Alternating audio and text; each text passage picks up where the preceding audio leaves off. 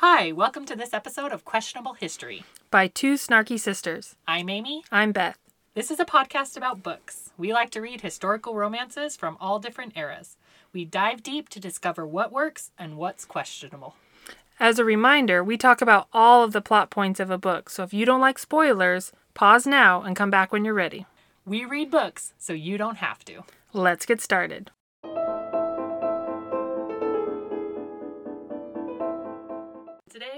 Going to talk about the book Earth Song. It is book three in the medieval song series by Catherine Coulter, and it was published in September of 1990. I'm going to read a brief synopsis description from Goodreads. It says Philippa de Beauchamp, de Beauchamp, I don't know how to speak French. Philippa, as impulsive as she is beautiful, flees her father's castle when she hears she is to be wed to the repellent Baron de Bridgeport. But her daring escape in a wool wagon quickly becomes a misadventure, and she winds up in the arms of Dienwald de Fortenberry. Yeah, that's his real name. a rogue as smooth and bold as Aquitaine wine. Soon Philippa finds herself a prisoner at Dienwald's castle, where there are mysteries to be solved, villains to be bested, and a stubborn man's heart to be won. You'll also meet old friends Graelam and Cassia de Moreton from Fire Song, which was book two in the series, as well as the King of England, who is closer to Philippa than she could ever imagine. Spoilers! Journey back to the 13th century Cornwall and let me entertain you. So, our book will be set in April 1275 in Cornwall, England. And I forgot to insert this before, um, but the rating on Goodreads is 3.93 out of 5 stars, and that was from over approximately 2,500 uh, reviewers. Let's begin. Let's begin.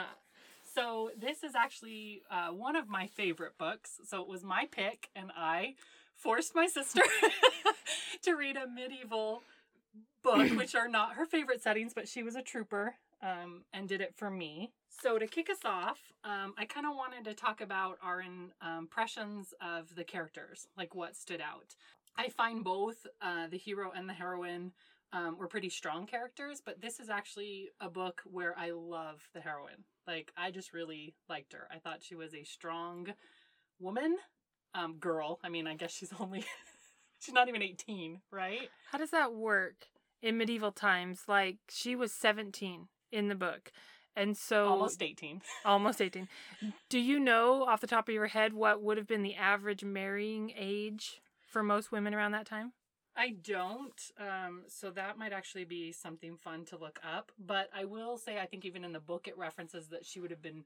Most women her age would have been married with a with a babe suckling at the breast. Oh, that's at right, this yeah. And so, um, I thought at least by like 14, 15, they were being wed. Um, but like even royalty, some of them were as young as twelve or thirteen. Although I don't think they consummated the wedding until they were um, older, because that just feels weird. Yeah, it's an interesting one for the medieval stories, and I think part of what makes it a little bit more difficult for me sometimes to immerse myself in the story is not knowing as much of the norms that would have existed at the time. And I've read so many that are Regency, Georgian, um, and a few Victorian uh, novels, so I would say that I'm more familiar with that, and they tend to be a slightly older, or at least artificially made older, a little bit more upgraded for a contemporary audience, so that we, in our modern thinking, don't find it unusual or kind of icky to imagine a girl getting married when she's 15, 16, 17. So that was a little bit different for me in this Yeah. book to be like, okay, this is probably the norm, but it still feels a smidge weird when I'm reading it. Yeah. So again, uh, full disclosure, my searches are Google. So a quick Google search of literally how old were brides in medieval times um, says that in Middle Ages, which I don't know if this can be considered Middle Ages, um, children were married at a young age. Girls were as young as 12 and boys as young as 17. And that kind of fits with a lot of the other stories I've read where they are typically um usually the authors i think make them 17 18 even 19 like old maid of the times to make it a little bit more Palatable. palatable for those of us where we're freaking out especially Yeah. if we have kids those age and we can't imagine them being responsible enough to get married The other thing I found really striking, just my last thought on the marriage ages, is the hero, Dienwald, he was like 26, which for a lot of Regency romances is young. Usually those hero- heroes are over 30. Yeah. So that was kind of refreshing. He was younger, but he also had a nine year old Yeah. son. So I'm like, okay, then this dude got married himself, probably at 16, 17. So the first time. So that was really fascinating. yeah. Yeah. He's a widower with a young son. Yeah. Um, so speaking of cast of characters and his young son, I actually really liked Edmund. I thought he was a cute little addition to the story. I like how, and again, if you think about the ages, um, he picks on the heroine a lot, but if you think about it, they're really only that's like a young younger brother to her, Yeah. and so um, he calls her Maypole because she's tall, and you know she calls him Slug because he's dirty, you know, and so I, I found that cute because she wasn't trying to ingratiate herself with this young kid. She was kind of giving back as good as she got.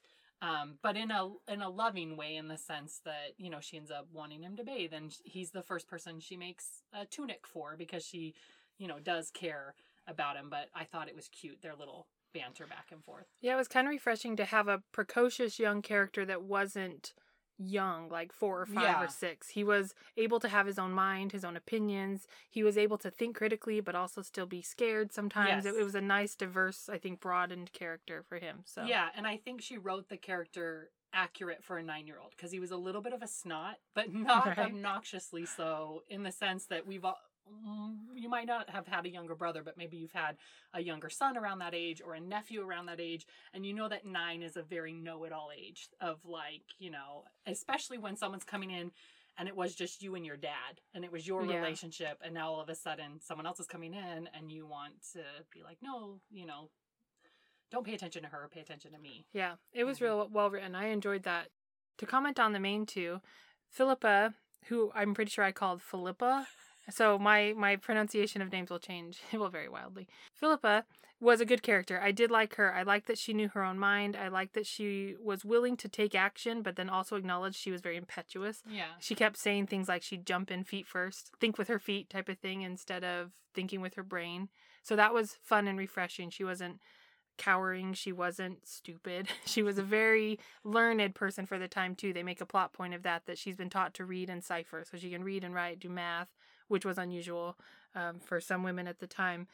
The other thing I wanted to say about Dienwald, though, is I very much liked him in the beginning. I thought that he was reasonable, considering that this woman accidentally shows up in this uh, wagon of wool that he stole. Um, basically, I found it very interesting that he was willing to just be like, I don't know what's going on here. Let me just think for a minute instead of really rapid, rash sort of actions and stuff.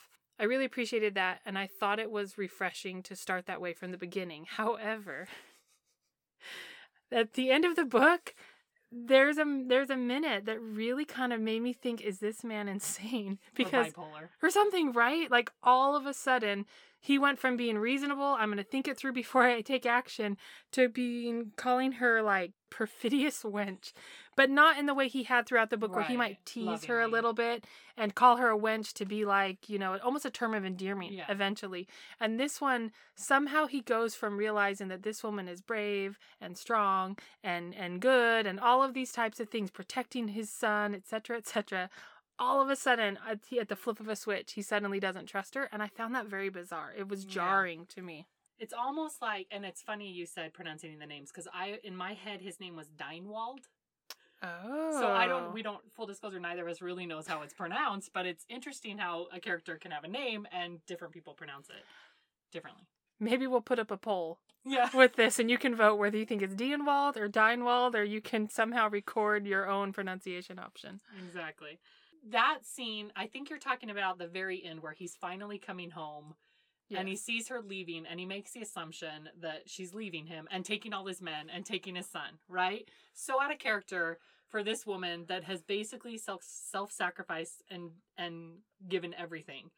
However, I found it very honest to how as humans we can react irrationally without thinking. And so I do feel like wow, this was insane how he overreacted. But I also loved again how strong it showed her in the sense that at first she's like, "Oh, okay, that's it. You know, we're it's done." And then she's like, "Hell no." And like turns around and basically tackles him to be like, "You are facing this. You're not running away." It's like when I have an argument with my husband and my first reaction is, "Let's get a divorce" because I'm just so tired of this. That to me was um Dynwald's reaction of being I don't know why. It must have just been seen or leave and the fear that that caused that he just overreacted because he had he kind of overreacted the entire book. Like every time he'd he'd be thinking one thing and then say a completely different thing that came out of his mouth. And so it wasn't quite as jarring to me because I actually thought that she kind of set up that this was a man that overreacted all the time. Like he just like she jumps in with her feet and he speaks before thinking. Like he just opens his mouth and verbal diarrhea comes out. That's interesting. I do find it a challenge to buy to some degree, I think, because at the end of the book there, we've already been through much through so much with these characters. Yeah. We had already had a scene where Philippa and Edmund were kidnapped Yeah. and they had to rescue themselves and they came back and he had a minute during that whole sequence of events of kidnapping of wondering if she had conspired with Oh, the kidnapper right so they'd already kind That's of a good point. overcome that obstacle and he seemed to trust her and believe her and it didn't make any sense for him to then doubt her again yeah. but then when he finds out the big reveal that they've gotten married and he realizes that Philippa is someone special, she's related to the king, the king's illegitimate daughter, and that comes with all this responsibility for him now to be so closely related to the monarch. He goes off to his friends to kind of like be angry and vent it. And that Yeah. seemed totally in character Sure. for him to be like, I gotta get out of here. I gotta think about some things. But then he comes to a realization of like, I love her. I want this. I'm gonna go home. Yeah. And the minute he sees her, the minute he sees her riding towards him with his son and his men, suddenly he's all the way back to she's betraying him. It just seems so jarring. I feel like it was almost like the author had like, I have three great ideas. I'm gonna use all of them, and I'm like, I just think you could have picked one and let the challenge either be the kidnapping, and then he realized and he was firm, or the kidnapping he never doubted her, and then he realized and and was firm, and then the doubt only came with the revelation of the Yeah. whole like royal blood thing. It felt like too much, too many like tense back and forth things, and I personally hate that in a novel. yeah. So that might have just worn on me. Well, I will say that I 100% believe that he does not deserve her because I would have left his ass probably when he doubted me about being kidnapped or even before when he was just very insulting, stripping me naked in front of like his people. Um and so I I see how he can just be a weak man who's insecure and he is lucky that he has such a strong woman that loves him and is willing to fight for him when he's basically thrown her away. Like he basically is like, I'm done with you. I don't want to see you again. And he's just lucky that she's a strong enough woman to be like, Nope, I don't care. We're in love. We're gonna get through this kind of thing. But I agree, it was a little much. Like I totally she even gives a good speech as to why he had such a bad reaction, finding out he was gonna be the son in law to the king. Uh, but the other one was just a little bit overkill. Like you were just literally half a second ago saying how much you loved her and she was everything to you. And you couldn't wait to get home to her. I thought his reaction was going to be like, "Don't leave me," and finally, you know, show some humility. Um, but no, I guess the author decided to go a different way. Yeah. Or why couldn't he have just had a moment of like, what goes on here? Do you know what I mean? And Yeah. just like, what's happening? Where are you guys going? He didn't even let her speak. I am with you in that I would have left him as well. I would have said, I'm out. Too much drama. Philippa has more patience than we do. Well, and again, she was barely or not even 18 yet. And we're, you know, I'm 40. So it comes, I probably would have fought harder for a relationship perhaps when I was 18 as I would now. Oh my gosh, that is so true because I put up with a lot of crap from you early, early, early relationships, relationships. Whereas now I'd be like, no, No. thank you. No. I'll just be single. yeah. That's fine. But then maybe the medieval culture plays into that a little bit as well. Because as in most of these romances, there's a lot of talk about the maidenhead and virginity and all of this sort of stuff. And so, although when they finally consummated their relationship, it was from a place of love and stuff, I still think there is some, there must have been some cultural sense of belonging and like, I am firmly committed and bonded with Yes. this man, et cetera, et cetera. And that probably did help her feel that sense of fighting because Yes. she felt like Saint Erth, which was the name of his um, what's the word for that? Uh, community clan. It's not clan because they're not Scotland. Is that just a Scotland I thing, think or so. can a clan? she felt like Saint Erth was her home. She Yeah. had only been there a few weeks, but because she had found her purpose and her place, I can see that aspect of fighting for her place because she probably knew him theoretically better than we do, and so she did love him. Yeah, and I I do think that again he's a very complex character in the sense he felt very real to me because he was selfish. He but then he could also be just and fair at times, and so maybe. I don't know if the author was going for this. Maybe he did have some like bipolarism going on in him. But I felt at least he was consistent in the sense that a lot of when where his rages would come from would be it's selfish and insecurity and fear because ultimately it came down to he also gave everything to his people as Saint Erth and so I think seeing feeling even though it was irrational that they were all abandoning him for this person they'd only known for like 2 to 3 weeks I think that might have had something to do with it too like selfishly be like don't love her more than me I'm your leader kind of thing and um, there might have been some misogyny in there too of like you know she's just the female i'm the male because he was very misogynistic There is a fair point in there. I do remember him talking at one point of wondering why his his servants, his his people, so easily seem to transition yeah to wanting to be her. I do want to bring up one thought here about clothing. You talked about stripping her naked or whatever. So, a couple of questions, honestly. The first one was there's a scene where they have to. There's a scene where they're outside and she ends up falling in the mud or something when she's trying to wrestle Edmund, making him bathe or something, right?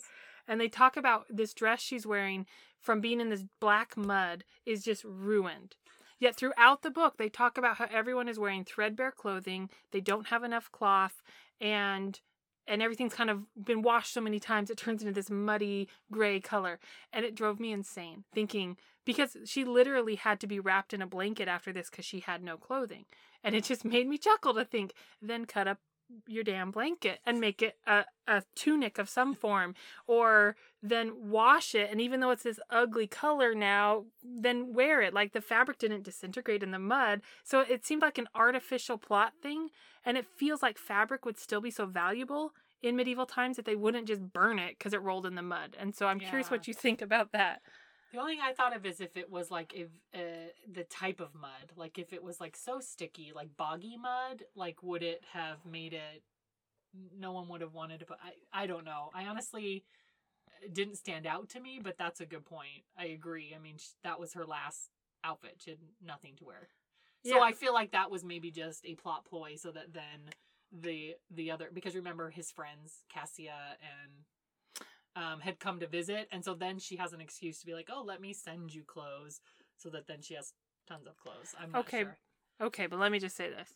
She shows up in some weird old clothes, but she'd had to crawl through her dad's moat to escape initially. So, okay, gross. Like, they talk like there might be human excrement and stuff in Yeah. there. Okay, those are burned. Her next dress, she has to murder someone and to save her life, and those are covered with blood. Okay, you don't want to wear that every day. I get it. But the mud that she rolled around in was created because she was rinsing off Edmund Oh, by the well or whatever. But did you uh, forget the part after that? She starts, uh, her and the Dynwald start uh, fighting in the mud. But it's still the mud from bathing Edmund. So she wouldn't bathe Oh. Edmund in the pigsty. She wouldn't bathe Edmund next to the manure pile. And so that's where I'm a little bit confused of like, come on, guys, it's just mud. Get a basin of water, let it soak for a minute. Like, maybe it's my mother's heart over here that's like, those clothes are still good. But anyway, it was a bizarre, a bizarre one for me. that. But no, you're right. They were so precious to her. It does seem odd, um, unless they got ripped in the. But why wouldn't they just say that? They just kept referencing the mud. Like somehow the mud was so significant. We can't overcome the All mud. right. Yeah, that. I'll move on. I'll let that it is go. But that is odd. No, I hadn't said that to me, but I agree. That is odd. Um, one thing I really liked about this heroine is that she saved herself. You, you referenced it. Saved herself from being murdered. Saved herself and Edmund when they were kidnapped. Like this is a resilient and resourceful girl, and I kind of like I like because I am also an impetuous person. I like the two sided of it. That sometimes it gets you into trouble because you jump with your feet and you don't think, but also it makes you willing to say, I have this problem, I need a solution, I can't rely on anyone else, so I need to figure out how to get myself out of this bad situation or make a bad situation better, which is basically what she does the whole book because she's held prisoner and she's like, okay, I'm gonna make this the best situation I can then. Uh, I, I, it was refreshing for a heroine not to be just waiting in the corner to be saved uh, by the by the hero. She was, you know, no, I'm gonna do this. I can figure this out um, especially when she saved herself from being killed with the scythe. How do you say it? Scythe. Scythe. I was just like, she's so badass. I love it because she's like, I'm taking matters into my own hands. So, Yeah. The word refreshing was exactly the word that came to my mind too. I liked the idea that she was willing to do what she had to do, get herself out of a tight spot, and especially in the kidnap sequence, she talked about being conscious of not thinking with her feet and trying to Right. have a, a plan and not get into worse trouble and play it out as best she could. And that was kind of fun. It was kind of like some internal character development because she got herself into the mess of being with Dienwald in the whole first place because she had jumped with her feet. Yeah. And then when she was kidnapped, she had to kind of reverse that on herself and really think cautiously and try to be careful because she was also taking care of Edmund. So she also had to make sure he was safe. It was it was fun. I was glad that it wasn't one of those damsel in distress moments where we just had to listen to the heroine dither and worry, and then the charging knight comes in and saves her. It was at least a sense of um, her having that power. But what I would have kind of liked too, that I do like in some books, is when we have a working together, Yeah. where their two plans intermingle and then they're able to solve a problem together. And I feel like we were kind of deprived of that on the Yeah, whole. We bit. never got to see them come together enough to start solving problems together Yeah. and recognizing each other's strengths. You know, and I just had an epiphany when you were talking about, um, because you said it shows her maturity. And I'm like, you're right. In this book, the heroine matures. She becomes a better woman, a better person. The hero doesn't. He kind of stays the same in the same bad habits. And so you don't, they don't grow together. She grows, and he's lucky for it because now he has this helpmeet that is amazing for him in his life. But you start to think, what are you giving to this relationship, dude? Like you because you're giving her money and your cock like that's basically your contribution and we don't see that growth in him so i think you're right that If kind any- of is a little bit it made me wah wah at the end because he didn't really grow Yeah, if anything, I wouldn't say he fully regressed. He was either static or there was a minor regression. To me, the way it ended with what I brought up before with that whole last insult climax scene, I really just felt like we were cheated because I felt in the beginning he had that potential yes to be a little bit more reasonable and balanced and not jump too deep into anything. And then it was like, it was almost like the narrative became, I'm recognizing these feelings. I'm so, oh, I'm going to talk deep to pretend I'm being wild. I'm recognizing these feelings. I'm so in love. I can't control my emotions anymore. Like everything is just going crazy. yeah And that seems so bizarre. But fundamentally, I did like his character overall. He wasn't a total jerk. No. He wasn't co- seen completely clueless. yeah. He had a minute or two of potential mental illness or something that seemed to influence his decisions. yeah So, in contrast to the perfidious wench, what came at the end of the book, I want to point out that earlier in the book, they have kind of a, what I thought was a beautiful moment where Dienwald is talking to Philippa about deep spring and this concept of like a renewal Oh, and a, right when a- he's drunk yeah, a change of a change of seasons and how life has a cyclic pattern. It's beautiful and it's wonderful. And he's talking about this because the way I read it, he's starting to reflect on how she makes him feel and some of the beautiful things of their relationship. And I was like, oh yeah, this guy he's so sweet and understanding, like he gets it.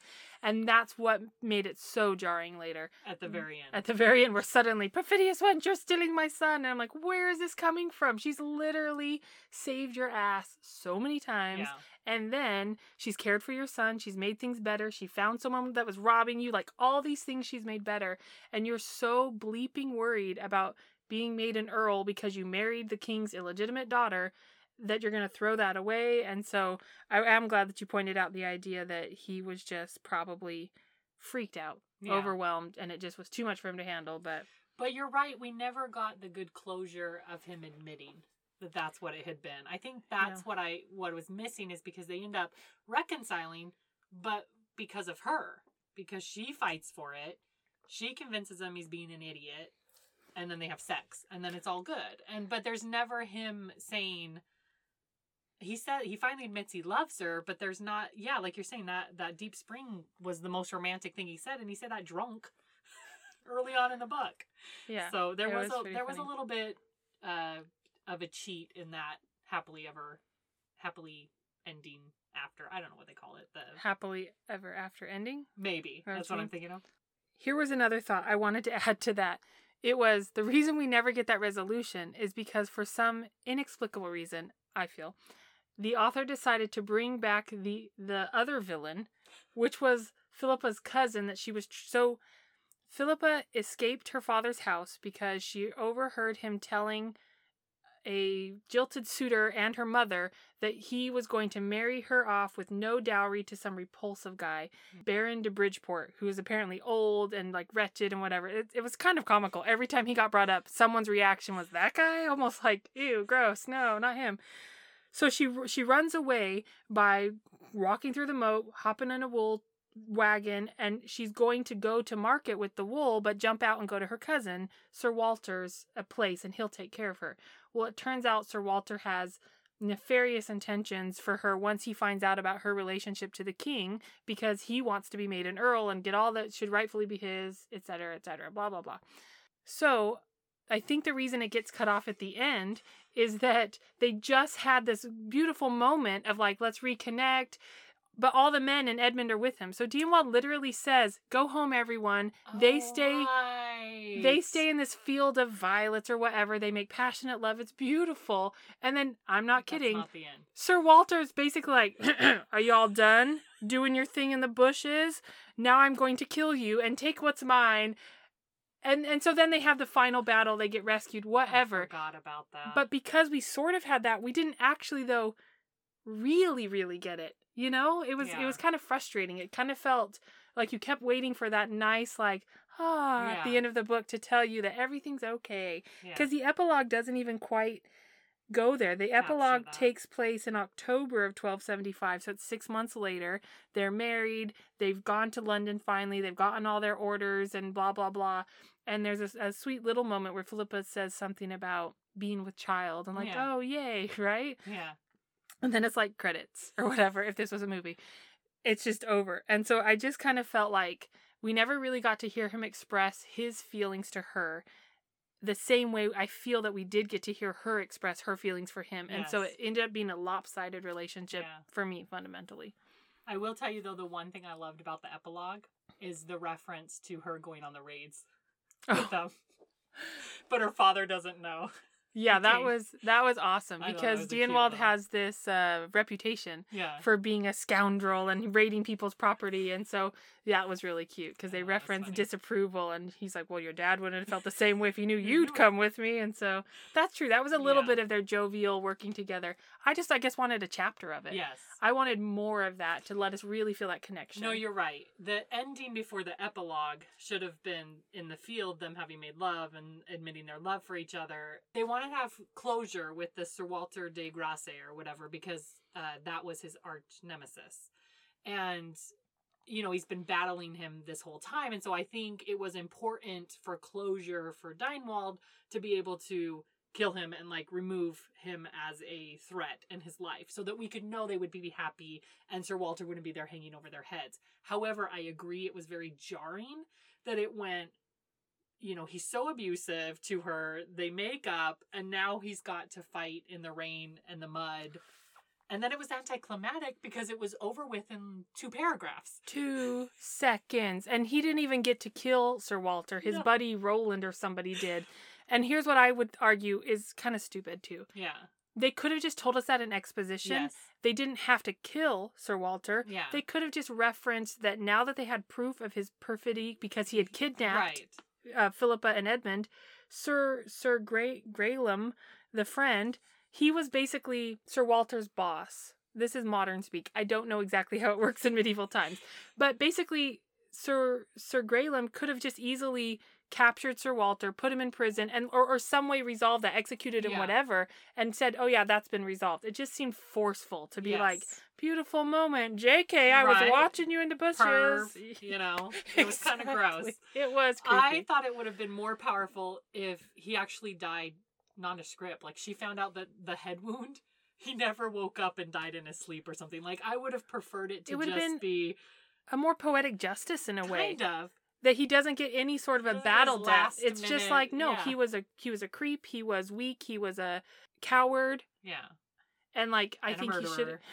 yeah. Yeah. I think he shouldn't have had any sort of a battle death Exactly. thing. But um, so there were a couple plot things I stuck out to me that I want Okay. to talk about. So I did it like plus and negative. So what do you want me to start with? The positive stuff I like from the plot or the negative stuff? I think we should alternate a positive and negative. Okay. So one thing I really liked, uh, I don't know if this is, sorry, this might be plot slash characters, um, but I really liked the arguing and bantering between the hero and heroine. I didn't find it off putting for the most part because they each gave as good as they got. I felt like it was equal. I never felt it was, besides the scene we already talked about the end where it seemed way too harsh and out of nowhere. For the most part, when he said wench, same as you, I took it, it became an endearment. Um, he did it to kind of poke at her because he thought it was fun, as some guys are. They just think annoying, you know, it's tugging the girl's pigtails or whatever. But I like how she kind of gave back as good as she got. And so there was just some very witty liners where they would be talking either about the other one to someone else. Um, and I just thought that was a lot of fun. Uh, to mostly the dialogue, I'm like, "Eh, let's just get through this. It's boring. Um, but that dialogue I really enjoyed. Uh, everyone's. I thought it was fun how uh, they all kind of interacted together.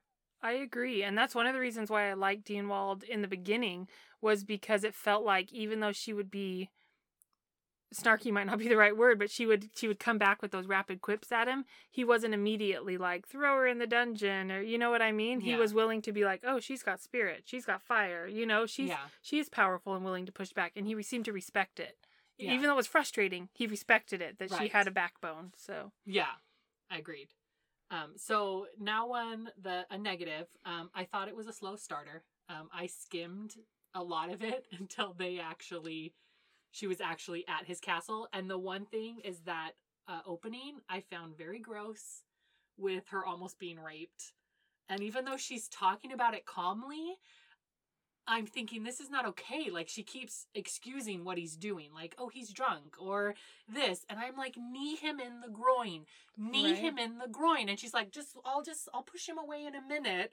And I'm sitting there thinking, this man is trying to rape you. Like, fight back. You're taller than him almost. And so uh that was a little hard for me.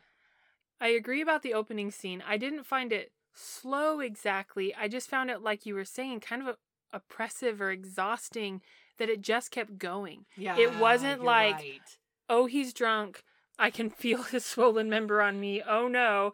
And then fight and it's over. It was pages and pages Yes. of this going on and Good her point. on the on the one hand saying I understand what he's trying to do because I understand men and women, which is an interesting contrast to many Regency novels where they have ignorance about sexual relations. So she understands what he's trying to do, but much like you, I was like, girl, like push him off and run away and get your dad or whatever. And eventually it kind of gets to that point, but it, it lasted too long. It did. could have been a page of that and not 18 or however many it was. That's a good point. I think that's what bothered me about it is it's like he tried. She pushed him away slightly. He comes again and but she she's almost too afraid. She's like, "Well, I don't want to offend him. He's for Bernice." And I'm like, "Knee him in the balls. Like this is not acceptable.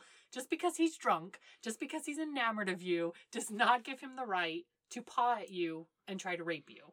In your bedroom no In less. your it wasn't even like in the hallway right after dinner. It was like he snuck into her room so, or no he didn't sneak in. Right. She let him in, but she thought it was innocent because he, He- was like, "I want to talk to you about Bernice." exactly. Who is her sister, her stepsister, or not even half sister.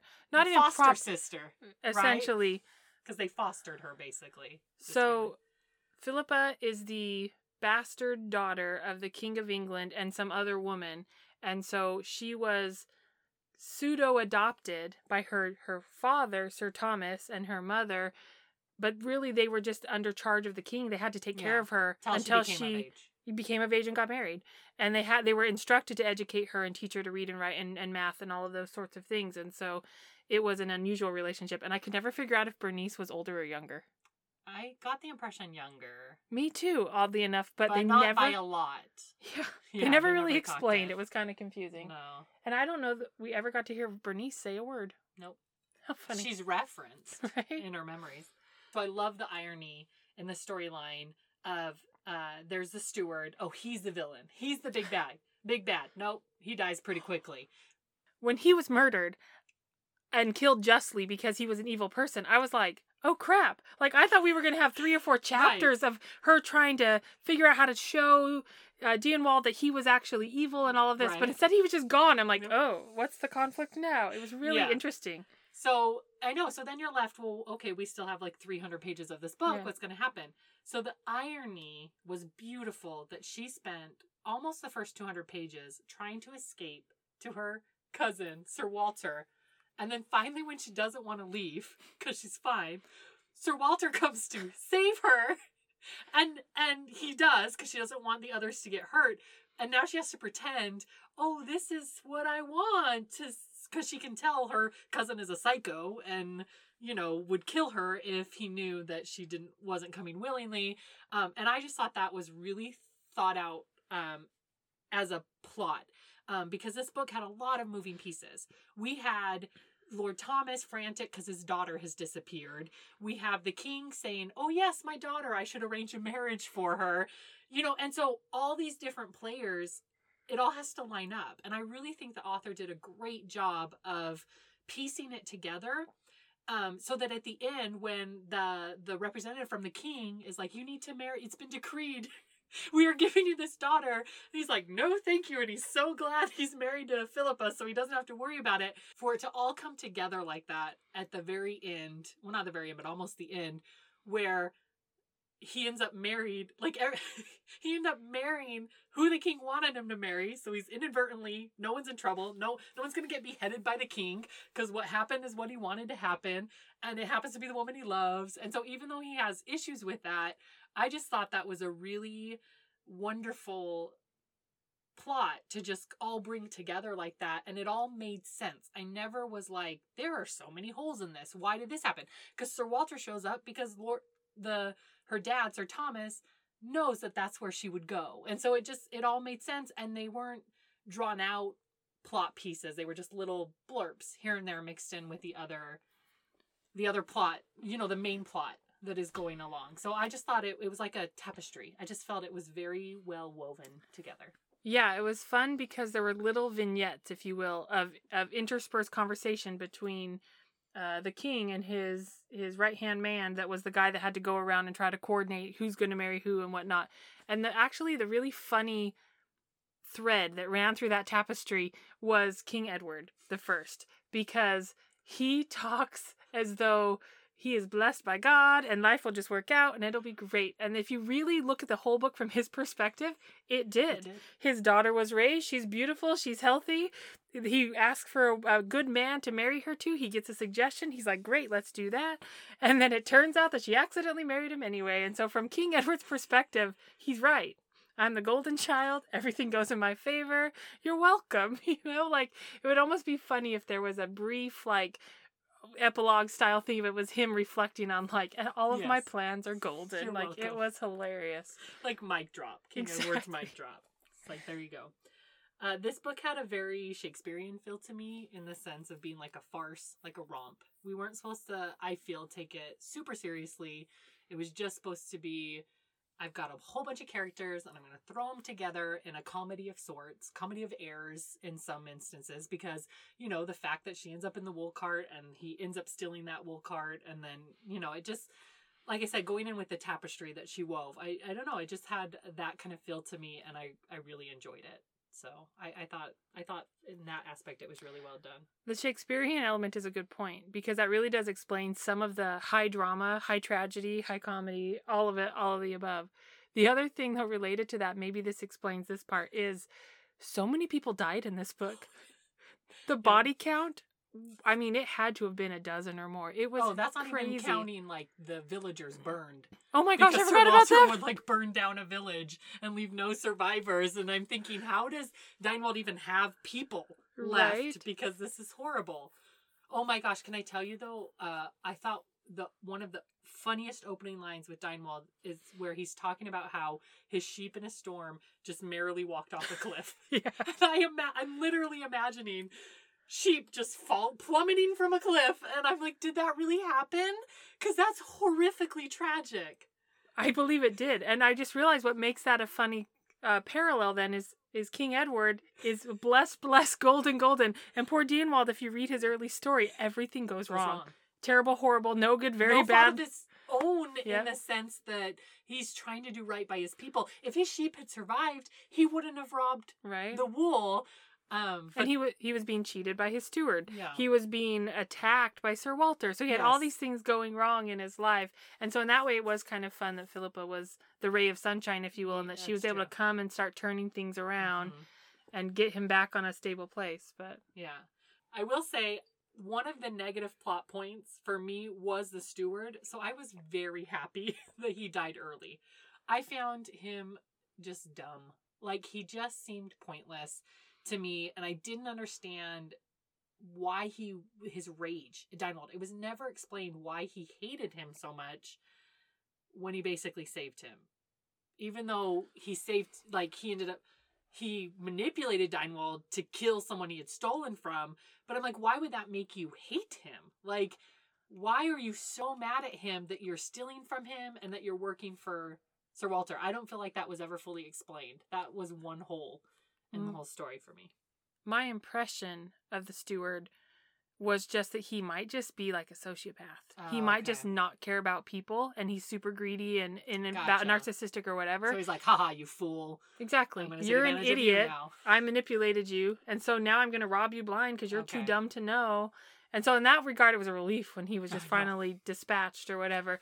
But I had thought that we were going in a direction of um, a battle of wits almost right. between Philippa and the steward. And so I kind of felt shortchanged on that. Again, he could have stuck around for another chapter or two so that Philippa could really try to like get one over on him. I guess I didn't feel like we got to see her ingenuity and her intelligence save the day directly Right. in that regard. It was just, oh well, he revealed himself to be a thief, snapped his neck, he's dead, you know. right? So Why do the villains always feel like they need to give away their whole plot before they kill someone? well the Incredibles tells us that it's monologuing and villains do it a lot. So I'm assuming it's a trope that we just have to endure.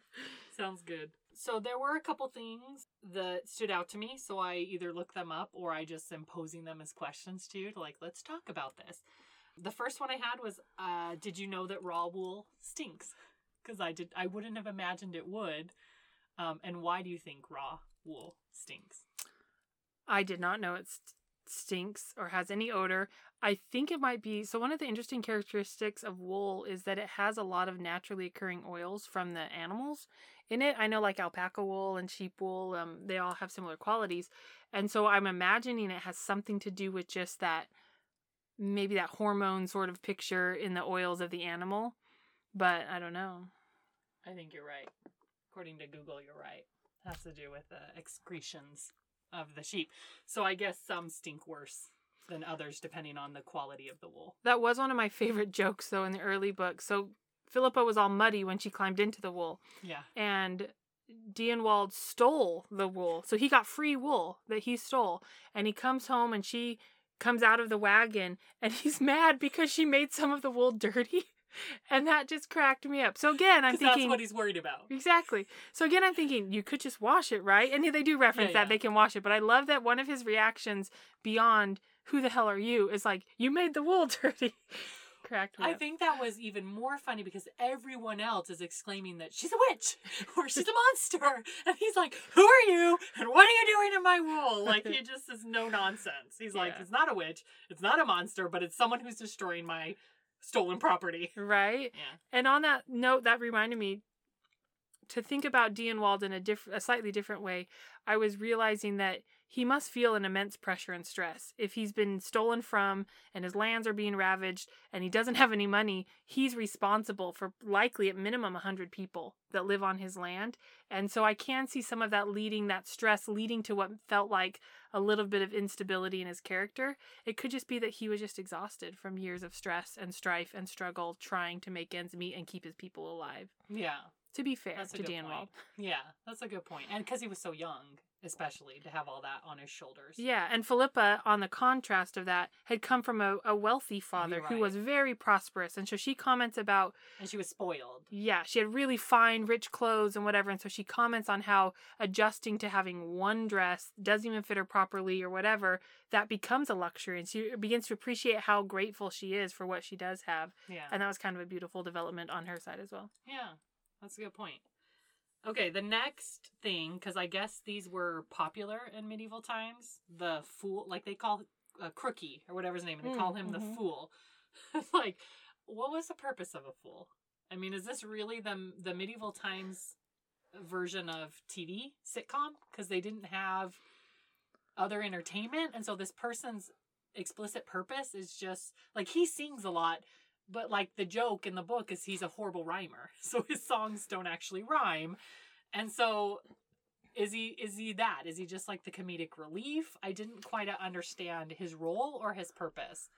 I think as a plot device in the book, he was some comic relief, and he also had a bit of that all knowing in that he had some way of hearing things, and so he could provide unusual information to Dienwald at times.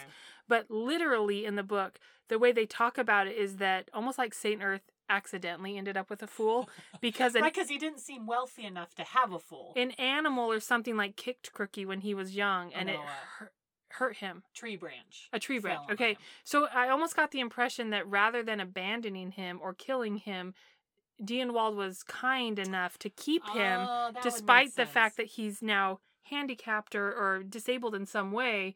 And then for the plot devices and whatever, he has his purposes. But but yeah, I had a similar th- like you're not a royal court. It's not like a court jester who wouldn't necessarily um, be an injured person or whatever. It was it was interesting. So it almost felt like a little bit of a plot device. They needed someone to be able to bring that element of humor and also the all-knowing sort of I heard it somewhere since. That's a good point. I think you're right too. It was to show uh, the the compassion of Dienwald because I did get that impression that he he accepted everyone because you know he has the one man that's hideously scarred and they call Yeah. him grotesquely ugly Gorkle or whatever Yeah. his name was. Um, and so uh, you get this you get this feeling that Dienwald's been collecting this hodgepodge of people as his community, um, taking anyone kind of thing. So that's a good point. It was probably more um, you need a home because you would die on your own. So amuse me, be my fool, so that you can hang around and to give him purpose, so that again too, then Crookie doesn't have to feel like he's taking.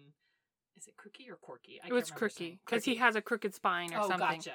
So I think it was maybe too to let him save his pride and his face of here's something you can do. You're not just taking charity. Off Yeah. yeah, that's a good point. I hadn't thought of that.